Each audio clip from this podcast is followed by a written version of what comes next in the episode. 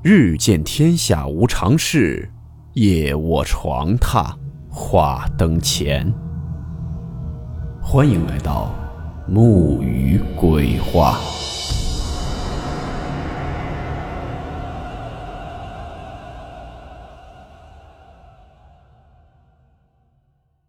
大家好，我是木鱼。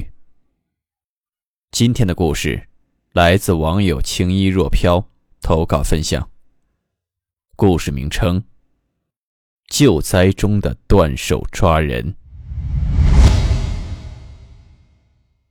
温馨提示，本故事含有未经证实的内容和边缘化知识，部分内容超出普遍认知，如感到太过冲击自己的主观认知，请大家当作故事，理性收听。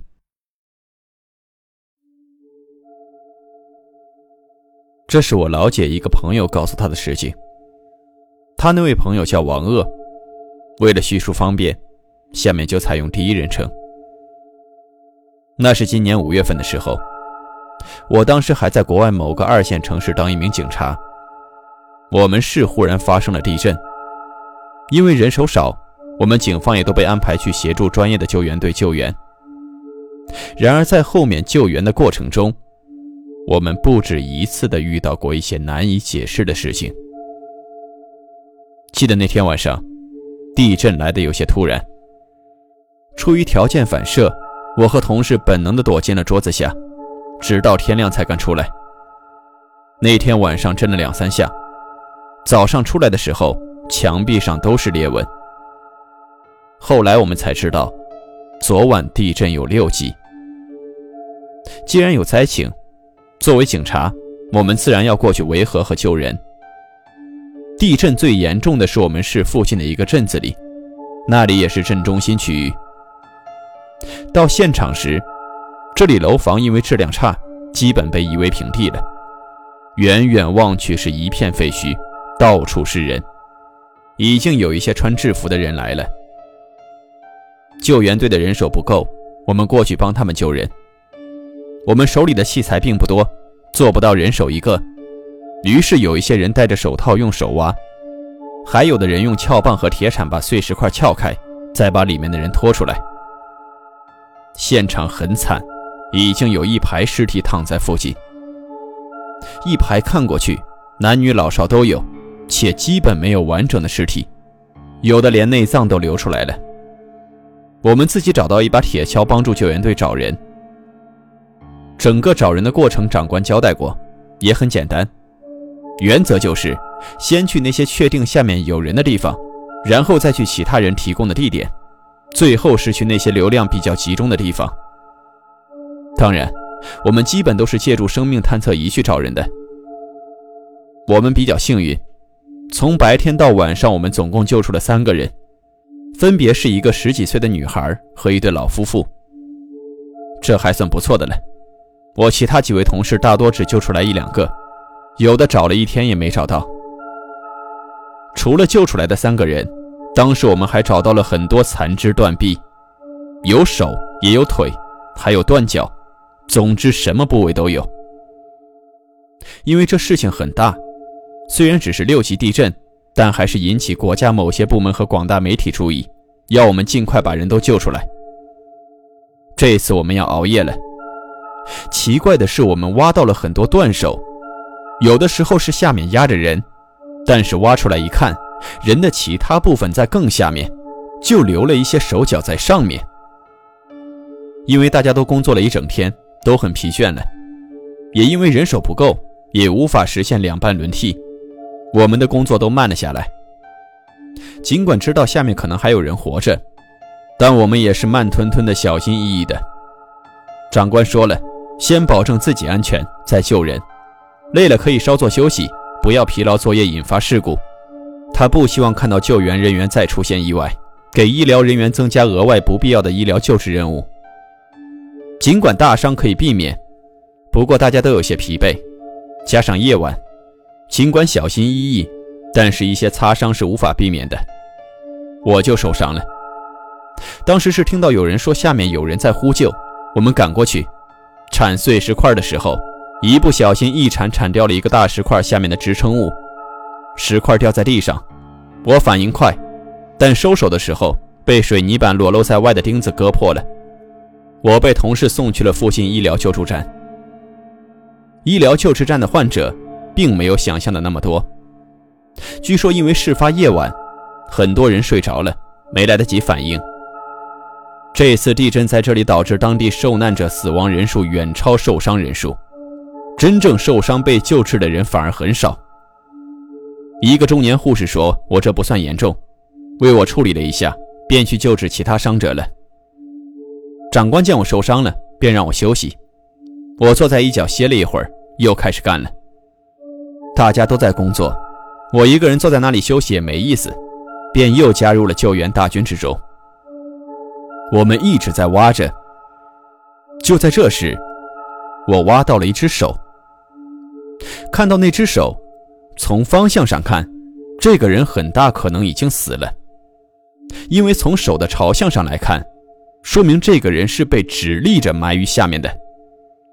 这种情况较为少见，一般都已经遇难了，不是被腰斩就是头部被砸烂的。我当时便准备放弃他，毕竟当时时间很关键，要救肯定是先救活的人，然后再挖遗体，这一点都是很明确的。几乎所有重大灾难之后的救援任务都遵从这个原则。为了确认他是否已经死去，我还用力地碰了一下他的手，那双手没有反应，我确定他已经死了，便要离开。谁知这时那双手竟然一用力，直接把我的手抓住了。我当时也没有太害怕，毕竟是警察嘛，心理素质要强过一般的民众。因为是活人，我很高兴，便大声叫喊。附近的一些人被吸引过来了。我说着这里有个伤者，可能还没有死，我已经看到他的手了，正抓着我呢。几个人围过来帮我挖，我还安慰下面的人说，我说我们是警察，已经在想办法救你出来了，请再坚持一下。我还重复了一遍这句话，下面的人没有回应。我并不奇怪，从昨晚到现在已经被压了近二十四小时了，能活下来已经很强了。我让他松手，他并没有松开。我当时认为他是害怕，我就说我是警察，快点松手，我来救你的。但是无论怎么说都没有反应。我担心他情绪激动，因为他肯定受伤了，情况一定不好。这时要是让他激动了，可能会更加严重。我也就没有再劝他，而是招呼那些人把石块尽快拿开。因为石块太大，可能是一大块墙壁直接塌下来的。来了数十个人和几台机器帮我们把那块石壁吊了起来。之前因为救人伤了左手，这次右手又被抓住，因为左手受伤帮不上忙，我边抚摸着那只抓住我的手，边告诉下面的人我们正在救他，让他不要害怕。可这次那双手抓得更紧了，我怕我再说什么让他激动，便不敢再开口了。那一整块墙壁终于被挖开，下面有很多粉碎的石头。我一边安慰下面那个人，一边催促附近几个人。可这时我听到了一句令我难以置信的话，一起在挖的其中一个人喊了一句，死了。我说开什么玩笑啊，他手还抓着我呢。这时另外几个人也说，真的是死了，连头都没有了。我当时被抓得死死的，身体完全站不起来，另外一只手也不能撑地借力。我便告诉附近的人让他们继续挖，我说把我这里也挖一下，我没办法动，可能不是一个人。其他几个人也赶紧来到我身边挖起来。眼见着石头被一块一块挖走，我心也悬了起来。刚才在这里已经挖了很大一部分，还是没有任何情况。我就说从我的手旁边挖。当时尽管很急，但是周围不是我的部下，也不好发火，只能憋着。挖着挖着，我发现这只手上真的没人，手是从下面伸上来的，刚才挖到的并不是这个人。我猜想应该是两个人在一起的，那个人死了，应该这个人还在下面活着。我当时也没有管那么多，只是感觉挖了特别久，一用力直接把这个人的手掰开，跟着一起挖了起来。因为在下面多一个人就快一些，那里的空间狭小，氧气也不足，多一分钟都有可能会死。我再也没有管他是什么感受了，一心只想赶紧挖出来，希望费了这么大的力气千万不要死了。我们又挖了一会儿，终于挖出了结果，下面没有人，就只有这只手。根据这只手，我们初步判定可能就是旁边那个人的。我当时真的冷汗直冒，赶紧去上面看刚才挖的那部分。看到那具尸体，我自己也有些打怵了，而旁边几个人也是惊呼出声。下面的尸体只有半边，也没有头部，左边的手很突兀的在那儿立着。其他人也都害怕了起来，说这到底是怎么回事啊？我们明明也看到他握住你的手了，会不会是我们都出现幻觉了，不太清醒？不清醒？我从晚上到现在只吃了一个汉堡一杯可乐，我现在是又冷又饿，清醒的不能再清醒了，你告诉我这是幻觉？不过我的手很快就好了，手上的伤疤也恢复得很快，只是我们一直不解当时那只握住我的手究竟是谁的。当然那天晚上的救援除了发生这起离奇的事情之外，还发生了其他几起奇怪的事情。当晚把那个只有半个身子的尸体搬走后，我和几名同事从废墟上下来找些食物吃，因为实在是太饿了。我们在附近休息了一会儿，有两个孩子，一男一女走了过来，个子不高也很瘦，看着我们。我们一开始以为他们是刚被救下来的，以为他们是肚子饿了。我和同事就把刚买的面包分了两袋给他们，告诉了他们灾民收容点的位置。他们并没有接过面包，而是手指着一个方向说，我弟弟他们还在里面，能把他们挖出来吗？我们一听还有活人，便赶紧过去，按照孩子指的方向挖了下去。很快就得到了结果，一家五口人都被埋在那里，父母和两个孩子都遇难了，不过还真有一个不到四岁的小孩还活着。可是当我们看到死去的那两个孩子时，我们都愣住了，那不就是刚才领我们过来的孩子吗？虽然脸被血染的认不出来，但是从衣服上可以辨认出来，这死去的两个孩子正是刚才领我们过来的那两个。我们被这事儿吓坏了，几个之前帮过我们的民众因为害怕都走了，我这时也有些害怕了，毕竟一晚上就遇到了两起怪事情，给谁遇到都会害怕。也不知道为什么，那天晚上我感觉我把自己一辈子遇到的怪事都经历了。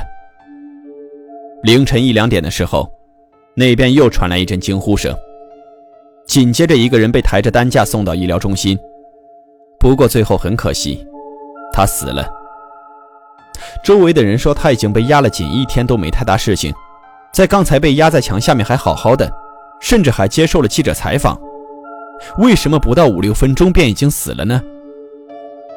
其中一名医生这样解释道，我们发现他的很多内脏已经受到严重损坏，身体大部分组织内脏已经坏死，坏死的组织会分泌毒素，他被压着的时候血液不流通，暂且没有危机，而被挖出来后，身体各部位都得到放松，使得毒素顺着血液扩散至全身，最后导致功能性衰竭死亡。那个记者采访视频很快便发到网上，引发热议，我们也看到了。不过他们的焦点不是那个男子说的话，而是旁边水泥板上不断眨眼的那张脸。我们赶紧看了几遍，镜头里那个男子旁边的水泥板上确实有张比较清晰的人脸，上面的人脸和那被采访的男子很像，不断的在眨眼微笑，看得我们冷汗直冒。而评论区里的网友一阵议论，有人认为是现场的镜子反射的，或是 P S 的，也有人认为是真的，理由是他就是住在地震发生的灾区，刚才也在现场，并没有镜子。而至于 P S， 图片可以 P S 处理，但是视频数据不能 P S， 所以说这是真实的现场视频。还有的网友则说，这是那个男子在死亡之前，他的灵魂已经游走在四周了，只是想到自己还有妻子儿女，不太放心，所以停在那里想等到妻子和孩子被救出来，确保安全无虞才肯离去。那个男子的妻子和孩子被救出来，都只是受了伤，妻子认出来那是他的家人。我们看到那男子的尸体被抬走了，在人群的后面，赫然可以见到路边本没有脚印的泥土上多了一行脚印，正跟随着抬着他尸体的人群远去。今晚到现在，这已经是第三起灵异事件了，胆子再大的人也会怕的。我再没有心思挖下去。长官说，马上会有其他地方的人被调过来，大约在五六点就能赶过来，我们到时候便可以被替换下来了。大家都很高兴，心想干了快一整天了，终于可以休息了。我们继续救人，废墟旁边空地上的尸体不断被人抬走，又不断有新的尸体从废墟里被抬出来，地上到处是血迹，远处的楼层不断有火光冒出，还不时传来伤者的哀嚎声和哭声。我想那画面，即使地狱也不过如此吧。我们来到另一片废墟，据说这里以前是一座神庙，现在也被夷为平地了，墙体和建筑结构都没有了，供桌供品椅子也都被破坏得一塌糊涂，但唯独那些个神像依然屹立不倒。虽然部分神像有些损毁，但都不严重。我们也感到很奇怪，尽管震级不强，但是这里的建筑质量都不好，连神庙都塌了，神像却竟然还能保存得如此完好。更奇怪的是，我们听到了附近有人的呼喊声，我们走过去，他被几个神像包围着。我们移开神像，把那个人救了出来，他也是到目前为止在地震中伤势最轻的，只是有些擦伤。据他自己说，那晚他和平时一样，因为失眠出来散步，正好碰到地震，又碰巧路过神庙，便赶紧进去对着神像拜了一下，躲进了一个角落里。后来就地震了，醒来时发现几个神像把他包围住，这才使他幸免于难。我看了一下表，凌晨三点刚过，我们也累了，便下了废墟，到处闲逛休息一下。天上不知什么时候布满了云雨，下起了淅淅沥沥的小雨，大家都没带雨衣，尸体也不能这样被雨淋着。长官见我们闲着，让我们过去找个空房子把尸体搬进去，之后会有人过来集中处理。虽然很累，但长官的话又不得不听，我们几个人又过去和其他人把尸体搬进了一个空房子里。尸体上的血顺着雨水滴到地面上，又混杂在雨水当中，形成一条条细细的红色细流，流入附近的积水坑和地下道里。可能是下雨天气变凉，看着那些残缺不全面目全非的尸体，我浑身发冷，脸皮也有些发麻。忙活了一阵后，雨竟然停了。我们咒骂抱怨这鬼天气，这不白忙活了吗？过了一会儿，我们接到命令，所有户外人员就近进入民房和救助站的营帐里，无论看到什么或听到什么都不得说话乱动。虽然不明白为什么，但既然是上面的命令，自然要听。我们迅速进入营房里，很快我们便听到了一阵马蹄声和车轮在地上行驶的声音，除此之外还有铃铛声音，整个气氛变得异常的凝重诡异起来。其他同事都很害怕，不知道外面究竟发生了什么。我胆子在单位里算是比较大的，其他同事便要我去看一下。我捏手捏脚地靠近营帐的门，拉开门帘，只看到一辆辆马车远去，这些马车上是一个个穿着黑色斗篷的人在驾驶，他们的脸被衣服上的帽子遮住，完全看不清楚他们的脸。而车子上除了风铃还有青灯，发着绿光，借助绿光可以看到车子里全是刚才我们摆放准备处置的死者尸体。这时我有点知道上面说的处理尸体的人指的是什么了，想到这里，不禁冷汗直冒。我们硬是挨到了早上六点多，接替我们的人终于来了。我们做好交接工作后都回家休息了。整个救援持续了近一周，终于把伤者死者全部挖出来了。听我们其他部门支援救援的同事说，他们也遇到了不少怪事情，几乎每晚都有马车过来接尸体过去，但是谁也不知道他们是谁，要把尸体送到哪里去。问那些老一代的人，他们也说不上来那些马车的来历，只是说一定要回避这类人。后来我父亲去世，妹妹工作，我便辞了那里的工作，回国工作，照顾母亲。现在回想起来，那一整天的救援经历还是心有余悸。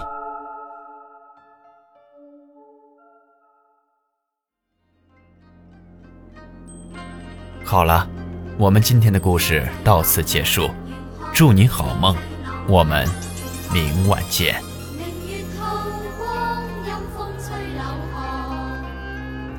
女鬼。